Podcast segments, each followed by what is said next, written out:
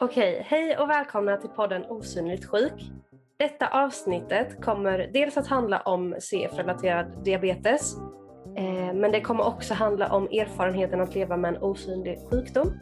Detta kommer vi prata om lite längre fram med vår gäst Elin Cederbrandt.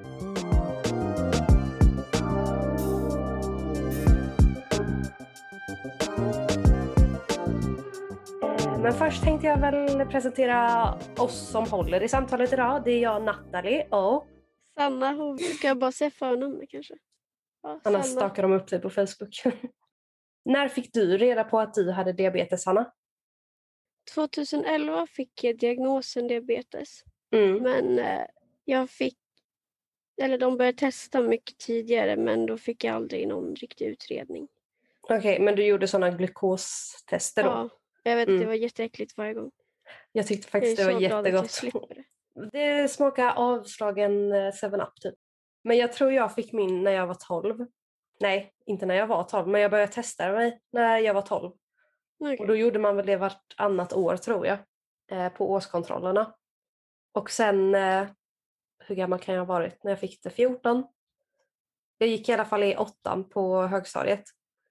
Och det var faktiskt en sorglig historia när det hände. För att jag hade gjort sån glukosbelastning typ veckan innan. Eh, och sen på fredagen så skulle vi åka på konfirmationsläger. Och jag och mina kompisar hade packat upp med allt godis vi kunde hitta och massa läsk. och vi åker till lägret i Åhus i Skåne. Eh, och sitter vid kvällsmaten och helt plötsligt kommer eh, ena prästen fram till mig och säger att mina föräldrar har ringt. Så får jag prata med dem. Och då säger de att nej, de kommer och hämta mig. För jag får tydligen inte vara kvar längre för jag måste akut in på sjukhuset och få insulin. Nej, jag vad fick- sorgligt. Ja, så jag fick skippa hela konfirmationslägret. Men när du fick diabetes, hur reagerade du? Jag vet att jag mådde väldigt dåligt innan. Mm. Eh, Så jag var törstig typ hela tiden och jag var jättetrött. Så jag var ganska, kanske inte glad, men ändå glad att veta varför och kunna göra någonting åt det. Mm. Men så var det för mig också. Eh, jag vet, jag fick det i september, diagnosen. Eh, och under sommaren hade jag varit på Liseberg och då sa min mamma så, men du dricker hela tiden Nathalie och du kissar hela tiden så vi kanske behöver kolla upp detta snart. Det är Och- de vanligaste tecknen. Ja, eller hur? Och jag var trött och sov flera timmar efter jag hade kommit hem från skolan och så. Jag kunde aldrig sluta sova. Men är det så att du märker någon skillnad, eller har du märkt någon skillnad sedan du fick diabetes? Om du kommer ihåg hur det var innan? Alltså, precis när jag fick det tyckte jag det typ var ganska roligt att ta hand om den. Mm, För det, det var någonting nytt från att behandla CF. mm, Så då så skötte jag det ganska bra. Sen så eh, kan jag väl säga att jag har tröttnat med åren. Men det är väl ganska vanligt. Ja, Speciellt kan jag tänka mig om man får det i tonåren. Att det är svårt att ställa om sig. och jag var tio år när jag fick det. Ja. Mm. Märker du någon skillnad från när du fick det? Nu? Alltså inte riktigt som jag kommer ihåg så, men eh, träningen var... Jag tränar ju mycket. Och det var ju en helt annan grej när jag inte hade diabetes. För det var så mycket mer att hålla reda på nu efter jag fick det. Medan innan jag fick det kunde man liksom käka en banan och sen bara gå till träningen. Nu behöver jag äta tre rätters måltid för att ens eh, kunna klara av en timmes träning. Och fortfarande ha med Dextrosol. Ja, gud ja. Har aldrig sånt Dextropur i, min, i mitt vatten på gymmet. Alltså det är Eh. så äckligt med Dextrosol. Nej, jag tycker det är gott. Det finns goda och det finns äckliga. Den citron är inte så god dock. Nej, jag tröttnar på smaken. Men är det någonting du typ saknar sen innan, som du kanske gjorde innan du fick diabetes? Alltså det jag saknar mest är väl typ att gå ut och gå. Eftersom jag Ja. har svimmat några gånger ute så blir det typ så här, jag vill hellre ligga på typ 15-20 eh, om jag ska gå ut. Så det, det är väl något jag saknar och inte behöva ha panik. Mm. Ibland kan jag sakna typ så här vanlig läsk. Ja, det, det, jag dricker det fortfarande. Ja, det är ju bra. Nej, Nej, men eh, det har ju kommit mycket zero. Eh, Mm. olika sorter sedan jag fick diabetes. För när jag Ja. fick diabetes fanns det typ Cola Zero Ja, och det någon till. typ alla. Och det tycker jag är skönt för jag saknade Fanta Exotic så länge. det var min favorit innan. Ah. Du lyssnar på Osynligt sjuk, en podd av och med barn och unga med sjukdomarna CF och PCD, alltså cystisk fibros och primär ciliär dyskinesi. Men är det något annat du känner har typ så här ändrats sen du fick det? Någon, några andra vanor som du hade? Alltså allmänt så är det ju eftersom att jag var 10 när jag fick det och nu är jag snart 20. Mm. Alltså mycket har ju ändrats med att jag började med sprutor. Men har du pump nu? Ja, Mm. och sensor. Och... För att jag har ju fortfarande typ ingen känsel i fingertopparna. Från Mhm. alla blodprov. Som Ja, alla sticker fingrarna. ja. Men har du sån Libre på armen nu då? Nej, jag har Dexcom. Okej, men det är samma sak eller? Ja, den är kopplad Ja. till pumpen så den, Mhm. eh, den stoppar innan man hinner bli för låg. Okej, men är det den som tillhör tand... Vilken pump har jag? Tandempumpen? Ja, Ja. men eh, ja, det är ju jätteskönt. oh ja. jag vet, jag tog ju aldrig mina sprutor när jag fick diabetes. Eh, så jag fick just vad heter det, komplikationer i mina fötter. Ah. Att de höll på att klia och sticka. Och jag förstod ju inte vad det var. Men jag sket ju att ta sprutorna ändå för jag avskyr sprutor. Oh. Eh, så till slut så fick jag ju pump av dem. Och då insåg jag ju att eh, det var mitt eget fel. Att det var Ja. så i fötterna och det var, åh, det var hemskt. Jag skulle inte säga att jag har problem att ta sprutor men jag är väldigt glömsk. Mhm, ja, men det är jag också. Så det var med att jag glömde dem. Mm. Ja, men jag har alltid varit jättespruträdd så att sticka sig själv i magen var ju det Ah. värsta någonsin. Och nu har man stuckit sig själv så mycket i typ låren så mina är ju helt ömma alltid. Ja. Ja, men alltså det är just där jag sätter fast pumpen. Det är liksom Mm. helt sönderstucken. Så jag måste byta plats men det känns inte bra att byta plats. Det ska vara på Nej. samma ställe. Aha. Ja, för jag flyttar min men sen så ibland kanske jag glömmer bort att den, alltså byta Ja. Inom tre dagar, vilket man egentligen ska. Eh, Så jag har haft jättemånga inflammationer i magen för att Ja. jag glömmer ta bort de gamla. Jag vet inte om jag är allergisk mot dem eller någonting men alltså det typ svullnar upp. Liksom. Men som var jag mot eh, stål, eh, ja, stålnål. Vet inte vad det heter riktigt. Okej. Men det finns ju två olika infusionssätt till den pumpen. Eh, och jag har den med plast nu och den svullnar jag inte upp av i alla fall. Det är ju bara det i alla fall. Ja, det är tur. Kan man välja så väljer man ju att inte svullna upp. Det, Men kommer du ihåg första gången du blev låg eller något sånt? jag vet att första gången jag fick insulin Mm. så kände jag mig låg. För då, låg jag, då hade jag gått från typ 20 till 4. Då kände jag att jag skulle dö typ. Men ja, men det blir en sån omställning för kroppen. Första gången jag verkligen liksom var låg, Mm. då vet jag att det var precis i början. Så då visste jag inte att man liksom kunde äta vad som helst. Så då satt jag bara hemma och väntade på att min pappa skulle komma hem med Dextrosol. Så jag satt och väntade typ en timme medan jag var låg för jag trodde, visste inte att man kunde äta. Men i början så var Dextrosol ganska gott så då, då var det ju liksom värt det. Men Jag kommer ihåg första gången jag var låg var när jag låg inne på sjukhuset när jag hade fått diabetes. Och jag bara kände den här obehagliga känslan i kroppen. eh, Den går ju inte att förklara för någon som inte har varit låg Nej, hur det känns. Men det är, ja, nej. Den är hemsk. oh ja. Man, Eh. man blir så jävla vimsig. Man vet inte vad man gör. Ja, några gånger när jag har jobbat eh, och jag har varit låg så har jag bara börjat sluddra och fattar inte vad jag själv säger. Men ofta typ att man ska gå och ta fram någonting och äta. Så ställer man bort det igen för att man vet inte vad man gör. Mm. Så, Ja men precis. Någon gång när jag var låg så gjorde jag så här mackor till mig med leverpastej och allt så här gott. Tappade dem på golvet för att jag råkade typ så här trilla till. ja. Och så blir man så ledsen. ja. Ja, Men jag får också typ, jag blir bara förbannad. Alltså jag börjar slåss Ja. och skit är Nej, sån inte jag. Men jag vägrar äta. Så jag har ju haft min sambo. Han har ju fått mata mig jättemånga gånger för jag, mm. jag vägrar äta. Jag kan inte äta själv. Ja. Nej, Min Men- mamma får typ trycka i mig honung och skit. Ja. Det, ja. Men tror du det är någon skillnad eh, från CF-diabetes och vanlig diabetes som man säger? Jag vet att om jag har mycket slem så reagerar jag inte lika mycket på insulinet. Mhm. Eller alltså om jag inte har mycket slem så typ har jag bättre insulinproduktion. Så när Mhm. jag, om jag har intravenöst så blir jag immun mot insulin. Så då ligger Mm. högt konstant. Men det märkte jag också när jag hade intravenöst. Eh, för då låg jag högt hela tiden. Mm. Så jag låg ju bara hemma och sov då.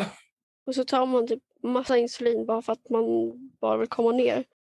Så blir man låg och så går man upp direkt igen. Eller jag vet när man är sjuk och kanske går på antibiotika och sånt. Så ligger man alltid högt. Alltså jag, jag har legat på 20 i sex timmar och bara tryckt i mig insulin och utan Mm. att äta någonting. Och man ligger fortfarande på 20 hela tiden.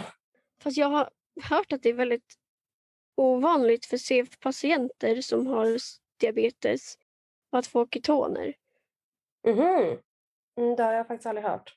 För Men jag har aldrig haft det så nej, inte jag heller. Men jag vet många som, typ, som har diabetes som inte har CF som typ direkt om de inte går ner i socker ska kolla ketoner. Alltså jag kan ligga på 20 hur länge som helst. Jag har kollat och det är typ 0,1 i ketoner. Det är Mhm. ingenting. Nej. Jag vet inte riktigt vad ketoner är. Nej, inte jag heller helt ärligt. Eh, Jag vet bara att det är typ något, man, något som gör att man kan googla. är det inte att när man ligger högt länge? Men jag tänker att våran gäst för avsnittet kanske är lite mer utbildad i ketoner och så. Så vi kan väl presentera in Elin Cederbrandt. Ja, en liten Hej! Men vi kan väl börja med, eh, vem är du Elin? Oj, vem är jag? Det här är ju alltid en, här är alltid en svår fråga. som man alltid säger, ska man svara något kort på den? Ehm, ja, men Elin Cederbrandt, jag eh, lever med typ 1-diabetes sedan jag var 11 år. Och eh, jag fick för mig någonstans när jag var runt 16-17 att eh, jag ville, ville göra någonting. Eh, jag ville engagera mig i typ 1-diabetesvärlden. Jag hade ändå levt med det ett tag och känt på saker som jag inte tyckte kändes rätt. Det var mycket fördomar, det var mycket okunskap. Ehm, så att jag Mm. startade en, en ideell förening och jag startade ärligt talat den med ingen form av vision alls. Jag tänkte jag, jag ser vad det blir. Jag, jag eh, började med lite armband ehm, och sådär. Och idag har jag hållit på i fem år och jobbat tre år på heltid. Mm. Och ehm, vi driver lite olika projekt till stöd för de som lever med eller när någon med typ 1-diabetes. Så att den korta versionen av mig. När, hur gammal, det sa du, hur gammal du var. Eh, ja, tio. Men kommer du ihåg eh, hur det var, hur du fick reda på det eller så? Ja, men jag har en sån himla, himla speciellt insjuknande för, för många som får typ 1-diabetes så är det ganska eh, det är väldigt akut, Mm. ganska dramatiskt, man blir väldigt sjuk väldigt snabbt. Eh, Men, men jag var med i en studie från att jag föddes. Så där såg de när jag var åtta år att jag hade så pass många antikroppar och det är ju antikroppar som man, Mm. som man kan mäta som händer vid typ 1-diabetes. Så Då såg de att jag hade två av tre som man lite förenklat brukar säga och, och har man två så kommer den tredje att komma. Så då visste de att jag skulle få typ 1-diabetes men de visste inte när. Mm. Det härliga brevet fick mina föräldrar när jag var åtta år. Eh, Det var liksom som en liten tickande bomb här hemma. Och då så fick jag med- gå med i en annan studie och då fick jag göra sådana där sockerbelastningar som gick Mm. den är väl igen den smaken. Alltså.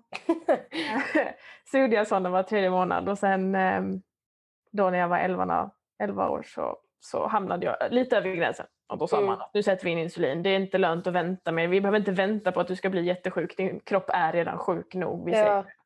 Men gud vad skönt att inte få den jättesjuka perioden Mm. då. Ja, men jag tror att det är väldigt dubbelt. I, Mm. just, alltså, nu, tio år senare, så ehm, tycker jag att det var skönt. Mm. Eh, nu är jag liksom Då tacksam det för var... det. Ja, skitsamma. Då var det liksom, vad gör ni med mig? Jag Ja.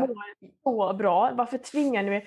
Och jag hatar sprutor som, som ni Mm. nämnde här innan. Jag tyckte inte det var kul. Så att mitt liv liksom... Men jag fattade inte alls varför de skulle göra så här mot mig. Eh, Mm. Var mycket bättre att bara låta mig vara frisk så länge jag kände mig frisk. För jag kände mig hur pigg som helst. Ehm, och jag tänker att när man ändå mår dåligt så kanske insulinet och sprutorna någonstans ändå, det kanske känns värt det. För det är ju det som får en att må bättre. Mm. Jag kände ju inte det för jag mådde ju bara sämre för att de tvingade, liksom, tvingades göra det här. Men sen idag nu så är jag ju väldigt tacksam för det. För att jag har ju absolut haft en enkel väg in. Liksom. Det är klart att det är Mm. skönt att slippa allt som kan bli om man blir så dålig. Har du pump eller pennor? Jag, eh, I och med att de tog mig så tidigt så hade jag sådana pytte, pytte, pytte, pytte, pytte små doser. Så de satte pump på mig faktiskt nästan direkt. Jaha. Jag har haft pump nästan hela tiden. Eller sensorerna kom väl för fem år sedan kanske. Mm. Men pump he- hela tiden. Vilken pump är det du har nu? Eh, samma som er tror jag. Tandem Ja, ja. Det finns ju G6 till den. väldigt mycket olika pumpar. Mm, verkligen. Och, Eh, Det nej, är en stor marknad. ja, verkligen. Eh, och det är ett område som jag arbetar ganska mycket med också för att tyvärr är det ju så att det beror lite på var man bor. Man Liksom, man kan bo med en timmes mellanrum och få bli erbjuden helt olika saker och så ska det inte få vara, tycker inte jag. Nej. tycker det är superorättvist.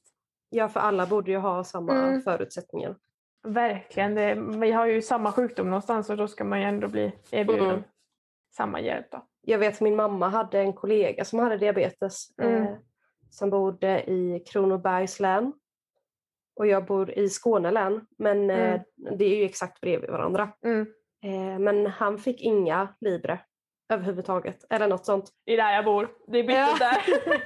Ja, så han fick ju bekosta alla dem själv. Ja, ja, det fick vi med göra först. Mina föräldrar betalade det åt mig något år. Men nu har jag faktiskt bytt till Skåne. Jag bytte till Region Skåne för jag stod inte ut. Mhm. Så jag, den Ja, pumpen jag har nu hade jag inte kunnat få eh, Nej. där jag bor. Så jag var tvungen att byta för att få den. Jag tycker de kan vara lite bittra i Skåne också ibland. Så är det. Vissa av dem. Det är mycket regler de har och ska hålla sig till. Ja, eller hur? eh, Men kommer du ihåg hur din kropp reagerade på när du började med insulin eller så? Nej, alltså jag hade ju ett, lite problem med att just att det var så väldigt lätt att doserna blev för stora och jag kommer ihåg att, att de här första för bara få veckorna som jag hade pennor i början och då Mm. kan man ju ta en halv enhet och vad är det? Typ en, en halv droppe, det är ju pyttelite. Ja. Eh, och, och då vet jag att det var alltid så här, kan jag ta insulin till det här eller kommer det bli för mycket eller hur? Eh, så det var lite mycket sånt men i och med att jag också blev tagen så tidigt så hade jag ganska mycket egen produktion. Så Mm. jag kommer mer ihåg sådär, när, när det kändes som att min kropp bara gick bananas och bara körde ut lite insulin av sig själv, liksom från sin egna produktion. Ja. Så jag bara, Mm. men det blev skitlåg och bara, vad är det som händer nu? Jag har inte gjort det här. Kommer Jag du vet. ihåg hur det kändes första gången du var låg? Nej, men jag tror att det har ju också lite mildrats lite tror jag. För att jag kände mig sådär jättelåg. På- På 3,9 kände jag direkt. Och det är ju Mm. 0,1 under vad man ska vara på. Då, men, men då kände jag direkt att det var någonting. Så att ofta hann jag nog ta det eh, i tid. Men efter, jag tror mitt andra år jag var sjuk, så har jag en sån där historia när jag kröp på golvet och hällde ut godispåse på golvet för jag såg inte ner i den och typ försökte ta godisarna och bara missade helt och hållet. Och, ja. ja, det är lite speciellt att vara låg. Man, man blir ju lite som eh, en väldigt brusad människa kan man väl jämföra det med. Mm, verkligen, verkligen. Och min, min farmor och farfar var här och såg det och sa sen efteråt att eh, de var helt chockade och då på riktigt förstod de liksom vad det här handlar om. Hur, hur Ja. illa det kan gå och hur snabbt det kan gå Mm. till att man blir så, man är väldigt hjälplös. Liksom. Man kan inte, man klarar Ja. inte riktigt att reda ut det.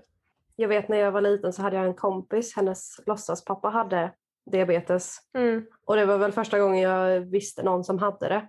mm, Eh, och han fick ett sånt tillfälle där han blev låg. Eh, och kastade ut grejer överallt och satt och skrattade som ett barn. Och jag var ju själv liten då så jag blev ju eh, så rädd. Och fattade inte vad som hände och trodde han fick någon himla flipp eller något. Men eh, sen har man ju upplevt det själv. då förstår man. Ja. Men har du någon egen produktion nu? Eller du är helt utan?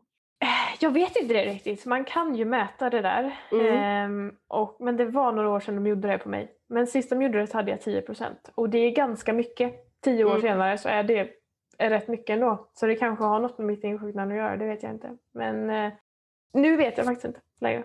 Nej. Nej, för jag vet ofta när man har CF så Mm. har man ju kvar lite egen produktion. Så där är väl en skillnad. Eh, för att jag har ju en speciell diabetes CF-läkare.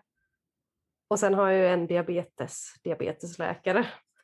Ja, det tänkte jag på, ja, Mm. hur det fungerar. Men Ja, det är två de olika säger läkare. olika saker. Ja, men det, ja.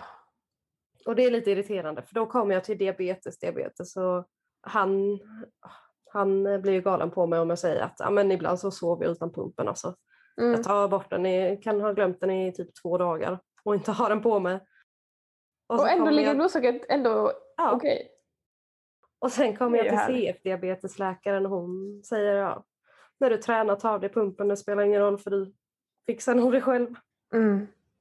Men jag Alltså- vet ju att de hade slaktat mig på mitt andra sjukhus om de visste det. Tar jag av mig min pump så hamnar jag liksom över 50. Oj! För det har varit några gånger då den har lossnat och så har jag varit på sjukhuset Mm. för att ta andra kontroller. Och så har de kollat blod, eh, blodsockret, eller de kollar ju glukos.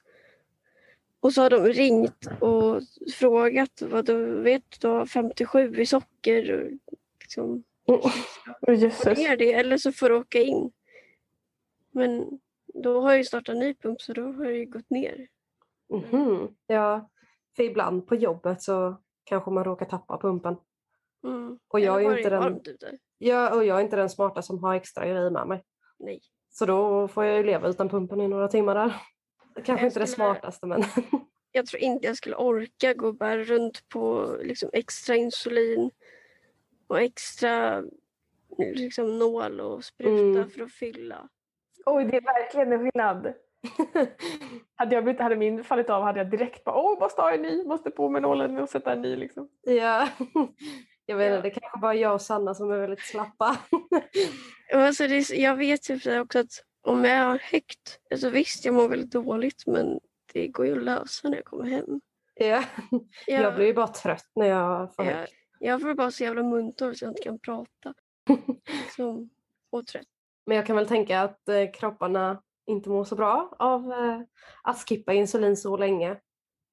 Eh, för det märkte jag ju när jag slutade med mina pennor när jag var yngre.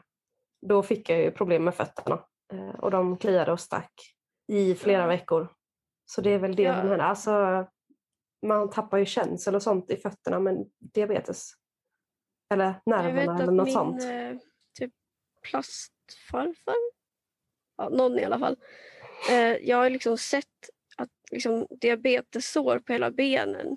Mm. Och jag vet att man kan bli blind och liksom behöva amputera bort kroppsdelar och, om Mm. man har för högt socker för länge.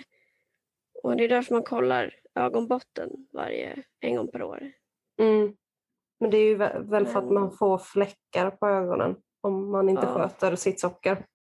Men alltså jag har liksom, jag har inte märkt någonting än. Men då säger läkarna bara inte än. Du är ung, Mm. du kommer du blir gammal. Så säger de ju med CF också. Ja, jo, jag kan skippa och liksom inhalera. Och de bara, "Nej, men du kommer märka det när du blir gammal. Man får höra sånt ganska ofta. Mm.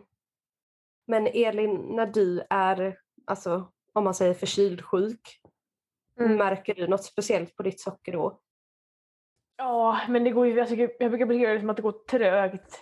Det känns som Mm. att det blir väldigt trögt. Det, så här, det smyger sig lite upp och så märker man att oh, oh, nu är jag på väg och nu är jag nästan på väg att bli, bli sjuk här på något sätt. Och sen så bara stannar det där och bara segar sig. Och så känns det som att man kan ta hur mycket insulin som helst och så får man inte ner det. Och särskilt om man inte kan äta så mycket. Så är det ju väldigt lurigt för då vågar man inte trycka på med så mycket insulin heller. Eh, Men jag kan verkligen känna, ja, segt är nog verkligen min beskrivning av hur det blir. Ja. Det man tar 20 enheter på en gång men man går aldrig Mm. ner. Hände ingenting, det bara uh, är det. Eh, men eh, det du jobbar med, ni håller ju på med en app också. Mm. Eh, vill du berätta lite om den?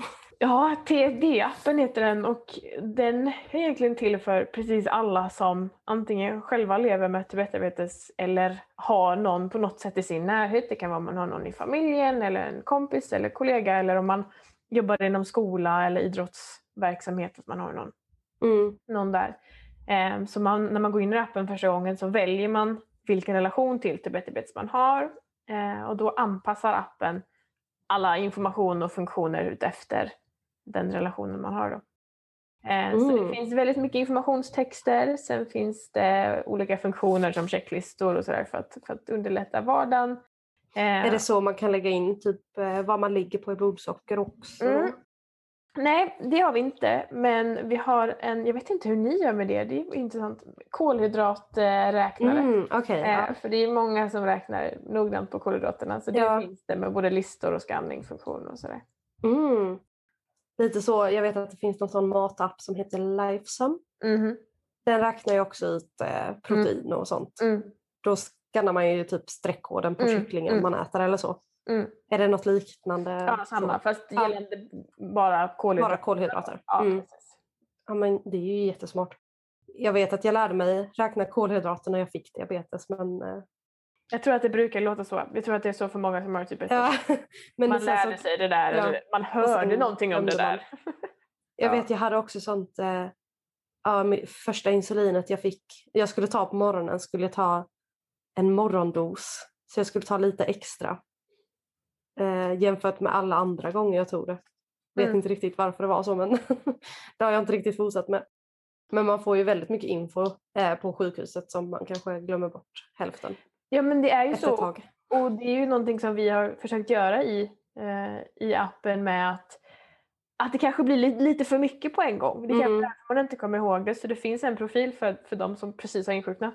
Där det Mm. är liksom de absolut viktigaste detaljerna, steg för steg och sen står det bara Googla inte, gå liksom inte crazy, ta det nu lugnt eh, och ta resten när du känner dig redo för det. För det, det blir ju för mycket på en gång ofta. Ja, men det blir det ju.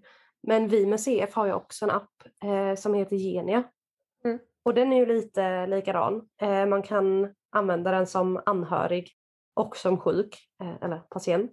Eh, och all data skickas ju till sjukhuset så du kan lägga in som en liten loggbok eh, och sen ser sjukgymnasten kanske det på nästa gång du kommer dit och så. Eh, men ni har inget sånt som skickas till sjukhuset eller så? Nej, inte i dagsläget är det ingen sån kommunikation. Eh, Det är ju lite, lite lurigt med sånt och utveckla Ja. sånt när allt ska bli rätt. Men eh, vi kollar absolut på det och det är ju himla smidigt när, när det fungerar bra. Mm. Men ni, använder ni er av det någonting? Jag gjorde mer än när jag gick på barn, DB, eller CF. Jag använder det ibland men inte, inte jättemycket. Nej. Men det är jätteskönt, och, men det är väl bara för att jag är glömsk som jag inte använder den. Men den är ju skön att ha för att ofta så, man kan ju lägga in eh, antibiotika. Eh, vilken man äter och när man äter den, hur länge och sånt. Och det kan ju vara skönt för sen kommer man tillbaka till sjukhuset och så frågar de, "Ah, har du käkat någon antibiotika sen senast? Och det är väl sånt jag glömmer väldigt ofta. Ja, men jag relaterar ändå. Jag, jag kan inte koppla det till det, men jag vet, man fick ju alltid såna här loggböcker och sånt Mm. eh, som man skulle skriva i så man skulle kunna komma ihåg vad man hade gjort. Men det ska jag väl så väldigt erkänna att det gjorde jag inte alls. De där böckerna vet jag, jag har knappt sett sen jag fick dem. Mina loggböcker var också ganska tomma så jag lämnade in dem så liksom de såg i apparaten att jag hade tagit blodprov. Och sen så visste de inte vad som hände för jag hade inte skrivit upp någonstans hur mycket insulin jag hade tagit eller någonting. Så det, ibland fick jag sitta där och typ fundera på hur mycket tror du att du tog då?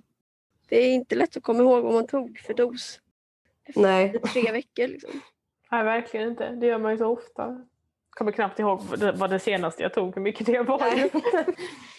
Har man inte skrivit upp det innan så direkt så Det är tur med pumpen för då sparas det väl ändå en, ett litet tag i alla fall.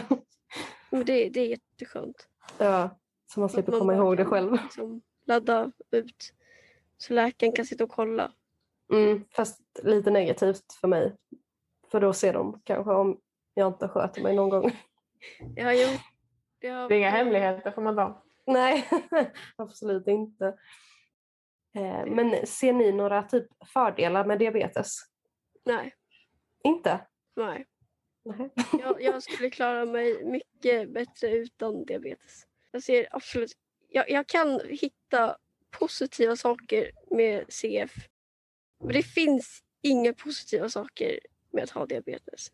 Det är ju inte, det är väl inte mycket. Det, det enda som väl är kanske det här möjligen lilla att man har blivit väldigt bra på att planera och strukturera saker. Mm. Man blev ju det väldigt tidigt. Men samtidigt, det är ju också väldigt, eller jag kan se det som något negativt också för man blev kanske det lite alldeles för tidigt så att Ja. alltså jag, kan känna, jag kände det mycket när, när jag var mindre att jag var liksom för, för mogen för folk i min ålder typ kunde jag känna ibland att, att det här att man inte kunde vara så spontan och så. så att, Mm. ehm, Ja, men man har ju fått väldigt mycket ansvar i så ung ålder. Så man kanske har glömt bort att vara barn ibland, om man kan jämföra det så. Men jag kan ju tycka att, eller i alla fall när jag gick eh, i skolan och hade gympa och sånt, så kunde man använda att man var låg så man slapp springa. Men det, är alltså, det, det är så brukar jag säga att liksom, ha, lever vi ändå med den här skiten varje dag, ibland då har Ja, man rätt att göra så. man borde få lov att fuska ibland. Visst du hade sånt mycket vanliga- Coopers test eller vad det heter på gympan. Ja, Och jag, nej, jag, nej jag, jag känner mig lite snurrig här. det går inte. Och så får man godkänt ändå. det är ju verkligen en utmaning också med blodsockret så det är ju liksom sant. Ja. också. Ja. Men ibland kanske man kan krydda på det lite extra. Eh, precis som CF så är diabetes en osynlig sjukdom och inte syns lika mycket som andra sjukdomar. Men man kan ju fortfarande se det typ om pumpen liksom inte är gömd eller om slangen syns. Om någon nu- som har diabetes ser det. Annars kanske man inte tänker på att ah, det är en insulinpump. Nej, men nu ser man ju jättemånga också gå runt med Libre och sånt på armen. Ja, Så det känns ändå som att folk känner igen det på ett annat sätt om man ser mer som har eh, diabetes Det eftersom... blir ju mer och mer synligt. Ja, precis. Mm. Men jag vet att när jag höll på att dejta för många år sedan så tyckte jag, jag tyckte det var jobbigt med pumpen. För jag ville ju inte att den skulle synas, för det, var, det är ju en sån sak som syns. Som liksom visar, hej, jag är sjuk, hallå. Jag kan, jag kan tänka att det är lite, det är lite både och. Eh, ibland är det ganska skönt med att ha en sjukdom som ändå kan vara osynlig. Alltså vi kan ju Mm. faktiskt gömma de här grejerna med flit. Och då, Mm. är ju, det- då är det ju väldigt osynligt. Och det, någonstans, eh, jag kan tycka att det är väldigt skönt ibland för att när det syns så blir man på något sätt automatiskt definierad med det. Kan jag känna Mm. alltid att, att folk vill prata om det och, och då kan jag känna att nej men jag, jag är ju så himla mycket mer och jag, jag orkar faktiskt inte prata om det idag. Jag vill prata om alla andra grejer som berör mig. Det här är en väldigt liten del av mig.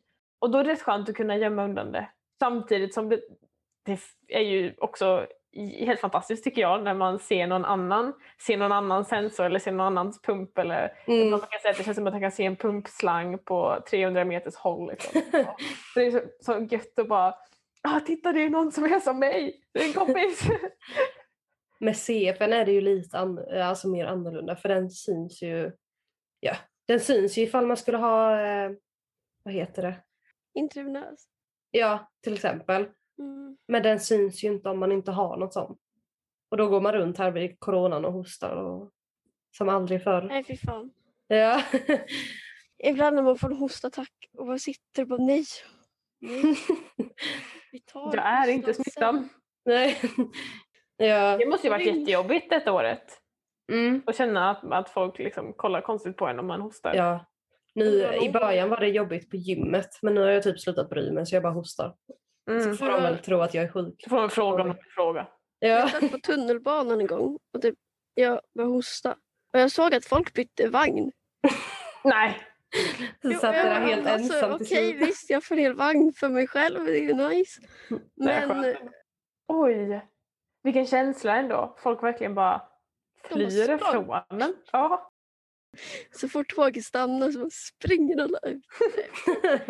Det satt väl typ kvar två stycken långt bort. och kollade Som inte kunde ibland. byta. Ja, men typ. Då hade det varit bra om man hade haft någonting som gjorde att det syntes. Ja. Liksom, så att folk förstod Mm. eh, Ja. just i det läget.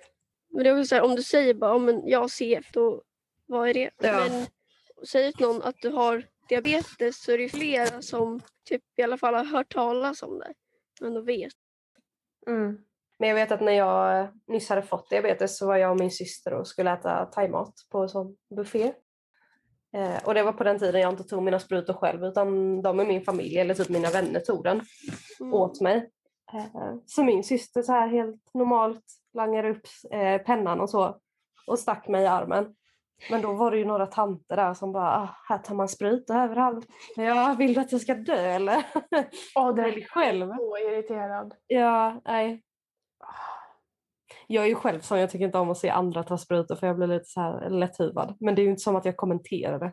Nej men jag tänker De också gör ju att det för man att har möjligheten. Ja, Ja. man har ju möjligheten att kolla bort. Den personen har ju inte möjligheten att strunta i det liksom. Nej, precis. Inte utan att få konsekvenser av det i alla fall. Nej. Ja, De nej. behöver ju inte stå och stirra på en just när man tar sprutan. Nej, Det. Precis. Jag tar kokain mitt i armen. Det är man skulle, gjort- man skulle ha en riktigt bra comeback och bara chockat dem så de blev helt tysta och inte hade något mer att säga. ja. Men det hade man ju inte då tyvärr.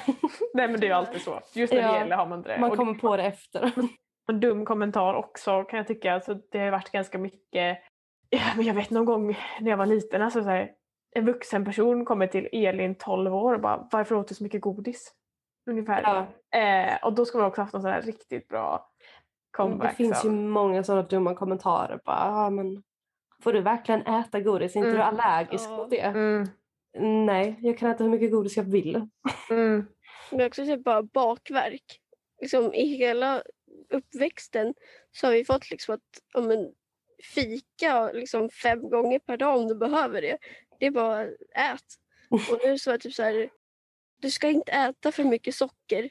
Byt Mm. bojen till sockerfritt. Ja, Sockerfritt. Och det var så äckligt så alltså, jag var ju så, när jag var liten älskade jag kvällsfika. Så när jag kom hem eh, från sjukhuset efter jag hade fått min diagnos så hade mamma köpt så här sockerfri glass och så fick jag käka knäckebröd till kvällsfika. Det kändes ju inte ens lönt. Men är det mycket så att, att man får mycket den typen av kostregler när man har CF-diabetes? Alltså det är väl lite svårare eftersom eh, folk med CF måste äta fet mat fortfarande. Jag fick alltid olika. Min diabetesläkare sa alltid liksom att jag inte skulle äta det. Medan min CF-läkare sa att Mm. ät vad fan du vill. Bara Ja. du äter typ. Ja, precis. Mm. De skär sig så himla mycket. Men jag, Det- jag har ingen CF-läkare, eller jag har CF-läkare och diabetesläkare. Så jag har ingen så här gemensam. De pratar ihop sig på något möte per år. Ja. Så då får man höra två olika. Så nu ner på vuxen men Ja, för det, det är ju väldigt olika. Det finns ju så himla många olika typer av diabetes och man har ju så många olika riktlinjer för beroende på vilken typ det är då och särskilt hur man säger kring kosten. Men jag vet att Mm. när jag, när jag blev sjuk så en av de första grejerna de lärde mig var det var så här bemästrar du godis. Så här, liksom, de, de sa att du ska äta allt, du kommer kunna äta allt men du måste lära dig hantera det, du måste lära dig ta insulin till det. Så, att, så vi fick liksom en liten skola i så här, så här klarar du att Mhm. äta 100 gram godis. Typ, för att de ville inte alls att man skulle skippa sånt. Då. Mm, Ja. Så lät det också när man låg inne.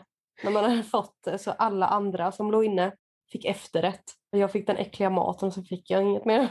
jag vet att på, när jag var på barn så varje gång man hade tagit något typ av blodprov eller någonting så Mm. fick man godis. Och jag fick inte det sen när jag fick diabetes. Till slut fick jag det ändå. Men ja. Men det är väl för att höja, för man kan väl bli svimfärdig och sånt när man ger blod och sånt.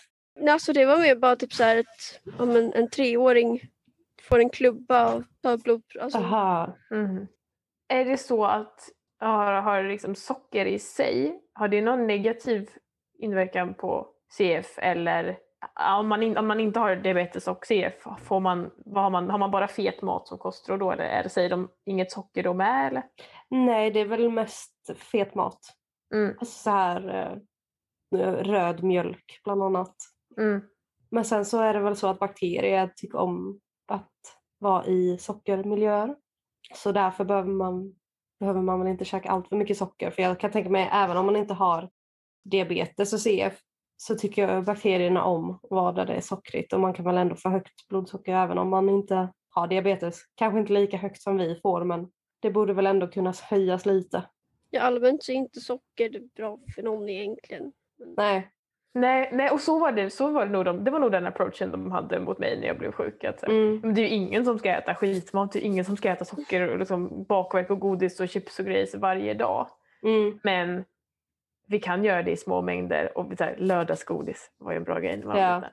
Eh, Så då ville de liksom lära hur man skulle kunna äta lördagsgodis. Och jag kan tänka lite att det är också ett, ett ganska bra knep för att hålla borta det från de andra dagarna. För säger man Mm. bara tvär nej, ärligt talat en tonåring, då, Då- skiter man ju bara det.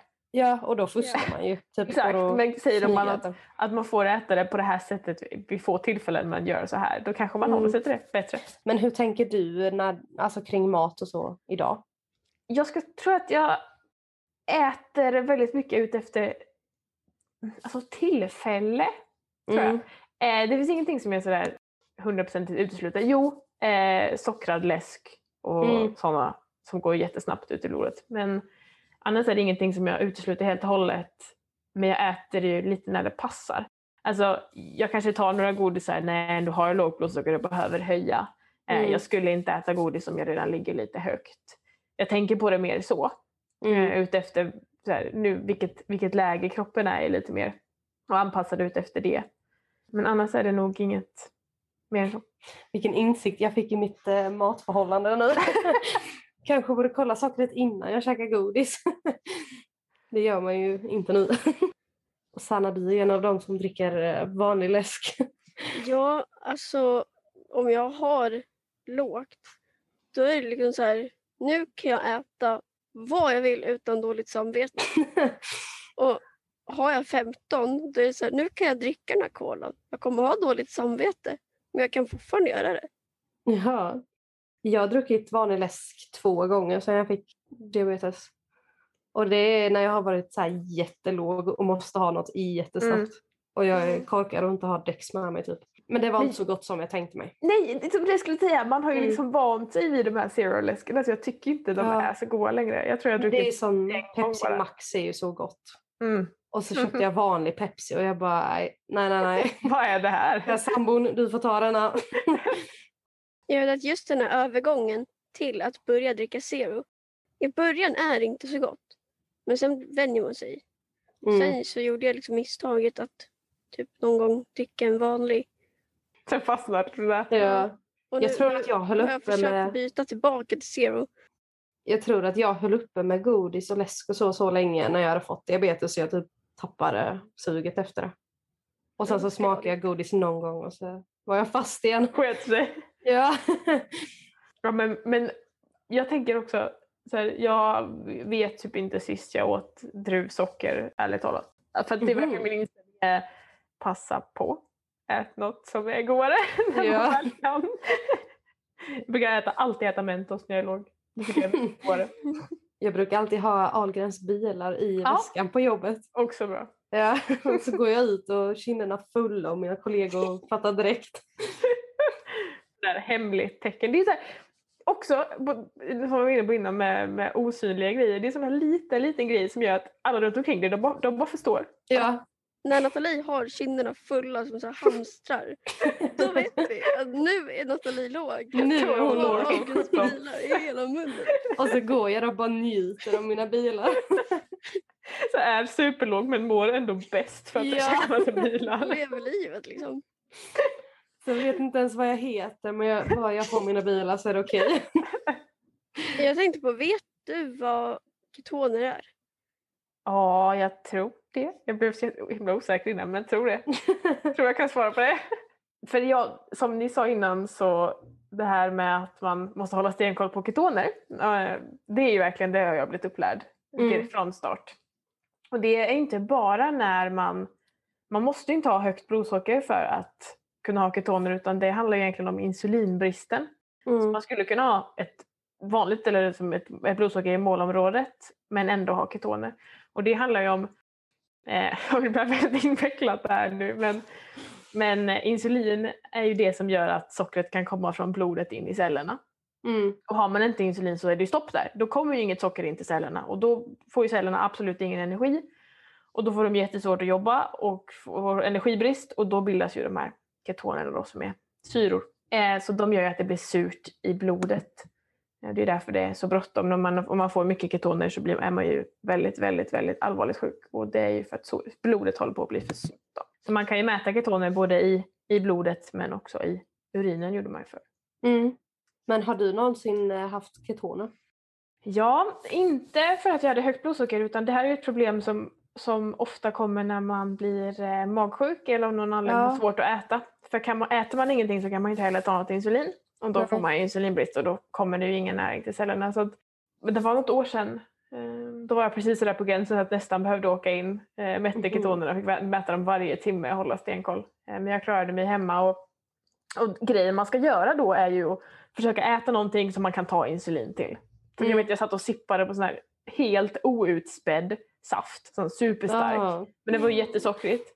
Eh, och försökte få i mig det så att jag kunde ta lite, lite, lite, våga ta lite insulin till det då. Mm. Men vad är eh, så här, typ symptomerna eh, när man börjar få ketoner? Jag tror att det kan vara lite olika. Mm. Ehm, men För jag vet att någon gång har jag typ så här mått illa ja, aslänge. det är ju en ja. sak. Och pappa bara, men du måste testa. Mm, mm. Mår man illa, det är ju det första. Och till mig så har de alltid sagt att om du kräks så Mm. måste du alltid, alltid, alltid kolla ketoner. Även om resten av familjen är magsjuka och det Mm. förmodligen är det så måste du ändå kolla ketonerna för att det kan vara därför. För man, man kan ju kräkas av ketoner. Då. Ja, men vi med CF är väl lite immuna mot magsjuka. Där, på tal om fördelar innan, det måste väl ändå vara Ja, verkligen. Fast så här. Jag har ju spytt liksom en period då jag liksom spyr hela tiden fast det är ju slem. Men Men har jag ätit något dåligt så kanske någon gång råkar jag Ja. äta en möglig macka. Och då spydde jag ju. Men jag har ju aldrig varit magsjuk och typ så här spytt i en vecka eller något sånt. nej. Jag spyr en gång och sen är jag... De vet faktiskt inte. Jag bara Gud eh, valde att ge oss något bra. Istället för allt dåligt. Mm. Varje gång jag har haft så här så att jag liksom spytt och då så har jag kollat ketoner och det, då har jag inte haft det. Har ni någonsin varit så låga så att ni liksom har hamnat i, jag vet inte vad det heter, men ja, svimmat? Medvetslös. Ja. Ja. Ja, ett par gånger. Jag har varit hemma så ett antal gånger. Så har jag även varit i skolan två gånger. Och så hemma hos en kompis en, en gång. Och på väg hem från skolan och på tåget. Och en gång i somras så svimmade jag på Willys här i, i där jag bor. Men Sanna, kollar du aldrig ditt socker? så du vet vad du är på väg? har- Jo, men alltså grejen är, det är därför jag är så typ, alltså börjar jag gå, då bara är jag jävla spik ner. Ja. Så att det är därför jag alltid vill ligga på typ så här 20 när jag börjar gå ut och gå. Mm, Men det gillar inte mina läkare. nej. Kan du inte gå ut när du ligger på 9 och sen ser du att du dör inte när du ligger på 9. Jag bara, men jag kan dö. Storyn då har, man, har det hänt så många gånger så Mm. jag blir lite orolig. Det har aldrig hänt mig men det har varit på gränsen. Jag fick mätte på mätaren, ehm, ja det var då med godispåset på golvet eh. Då mätte jag low stod det bara. Och den Ja. kan väl mäta ner till 0,8 tror jag så när man sticker i fingret. Jag tror att Mm. det, så det var någonstans under 0,8. Så det var ju Ja. nära. Det var riktigt nära. Mm. Ja. Ja, fy. Lägsta jag har varit har nog varit 1,3 och då Mm. var jag riktigt väck vet jag bara. Jag tror lägst jag varit också är på runt där ett någonting. Ja det är obehagligt. Usch. Mm, verkligen. Jag får så här, får ni med det? Eller har ni känt igen när man är så här riktigt låg så på mig får jag sen som en liten Alltså man mår ju väldigt dåligt efteråt, man blir väl helt slut. Ja. Eller i alla fall jag. Men sen får jag också så, så, som att det, vet jag, tusen nålar typ. I läpparna och i tungan och i Mm. näsan. Det bara sticker så mycket. Jag vet inte varför det är så. Det, men det händer alltid. Men har ni behövt ha eh, glukagon? Nej. Nej. För jag, jag har behövt ha det några gånger jag svimmat hemma. Oh, aj, gör inte Det- det jätteont? In, alltså grejen är det är inte jag som tar det, det är min mamma. För att jag är helt, Ja, men jag tänker, gör det inte ont efter? Man tar väl Nej. den i typ låret? ja, men alltså jag känner inte det. Jag kan få lite ont i benet. Mm. Men jag ligger och spyr och är helt borta en hel dag efter det. Det är väl det som är med den va? Att Ja, eh, den Det ger är ju mycket. rent socker, tror jag. Mm. Det blir- Säg till eleven att nu höjde du eleven, nu ska du skjuta upp eh, socker här. Ja. Typ så. Jag måste se på mätaren också, det är så spikrakt upp. Tack Elin för att du var med och ville prata. Är det något sista du vill säga? Nej, inte mer än att tack för att jag fick vara med. Det har varit väldigt roligt att vara med och väldigt intressant att höra om era historier också. Ja, detsamma. Eh, och folk får passa på att ladda ner din app också. Om de har någon i närheten som har diabetes eller själva har det. Vad det nu hette? T... T1D. T1D. Man kan söka på TD bara. Tack för att ni har lyssnat. Glöm inte att prenumerera på podden på sociala medier och Spotify och alla ställen där den går att lyssna på. Ja. Hej då!